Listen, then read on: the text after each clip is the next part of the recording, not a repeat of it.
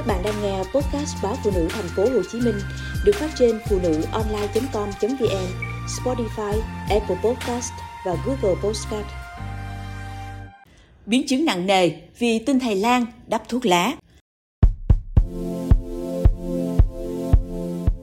Nhiều bệnh nhân bị gãy xương, bong gân vân vân sau khi đến bệnh viện khám, thay vì nhập viện theo hướng dẫn của bác sĩ thì lại đem hồ sơ bệnh án của mình về đi tìm thầy Lan để chữa trị.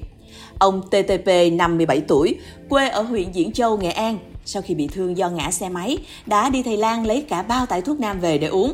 Tuy nhiên nửa tháng sau, phần da ở vết thương rột đỏ, lét ra. Kết quả chụp phim cho thấy bệnh nhân bị gãy xương đòn khá phức tạp, gãy nhiều mảnh rời, di lệch vân vân, cần phải điều trị hết viêm, hết lét, phẫu thuật kết hợp xương bằng nẹp vít.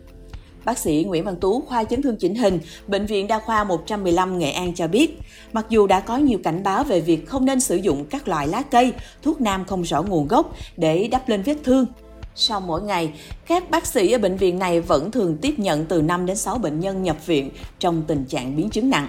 Có những trường hợp chấn thương phần mềm, rộng, dù không gãy xương, trật khớp, nhưng người bệnh đắp thuốc nam gây loét, hoại tử, để lại hậu quả nặng nề, phải nhập viện điều trị rất lâu ngày. Bác sĩ Vũ Đình Giáp, trưởng khoa ngoại vú, Bệnh viện Ung bướu Nghệ An cho biết, những năm gần đây, bệnh viện tiếp nhận khá nhiều bệnh nhân nhập viện sau khi đã dùng thuốc nam để điều trị ung thư. Các trường hợp sử dụng thuốc nam một thời gian ngắn rồi nhập viện nên việc điều trị vẫn có tiến triển. Nhưng cũng có trường hợp thì đã muộn, di căn nên việc điều trị rất khó khăn. Ông nhấn mạnh, ung thư là bệnh ác tính nguy hiểm, do đó bệnh nhân không nên tự điều trị tại nhà bằng việc nấu các loại cây thuốc nam để uống, đắp dẫn đến chậm trễ trong việc điều trị trúng đích bằng các phương pháp Tây y hiện đại. Theo bác sĩ Nguyễn Văn Tú, nhiều trường hợp người bệnh không vào bệnh viện khám, chụp x-quang mà bỏ thuốc nam dẫn đến việc điều trị chưa đúng làm tổn thương thêm trầm trọng. Một số thầy lang khi bốc thuốc cho bệnh nhân chỉ sờ nắng, không nhìn rõ được tình trạng bên trong. Bởi thế phần xương bị gãy, dù liền vẫn không theo đúng hình dáng ban đầu, dẫn đến lệch, cong, vẹo, ảnh hưởng đến chức năng, việc khắc phục sẽ càng khó khăn. Có nhiều bệnh nhân chỉ liên hệ qua Facebook rồi lấy thuốc về đắp, uống theo lời giới thiệu của người quen. Trong khi đó, bệnh nhân bị chật khớp, gãy xương cần phải chụp X-quang để đánh giá tổn thương xương, khớp, có thể điều trị bảo tồn hay phẫu thuật. Việc người bệnh dùng thuốc lá để đắp, uống, chữa gãy xương đã để lại nhiều di chứng.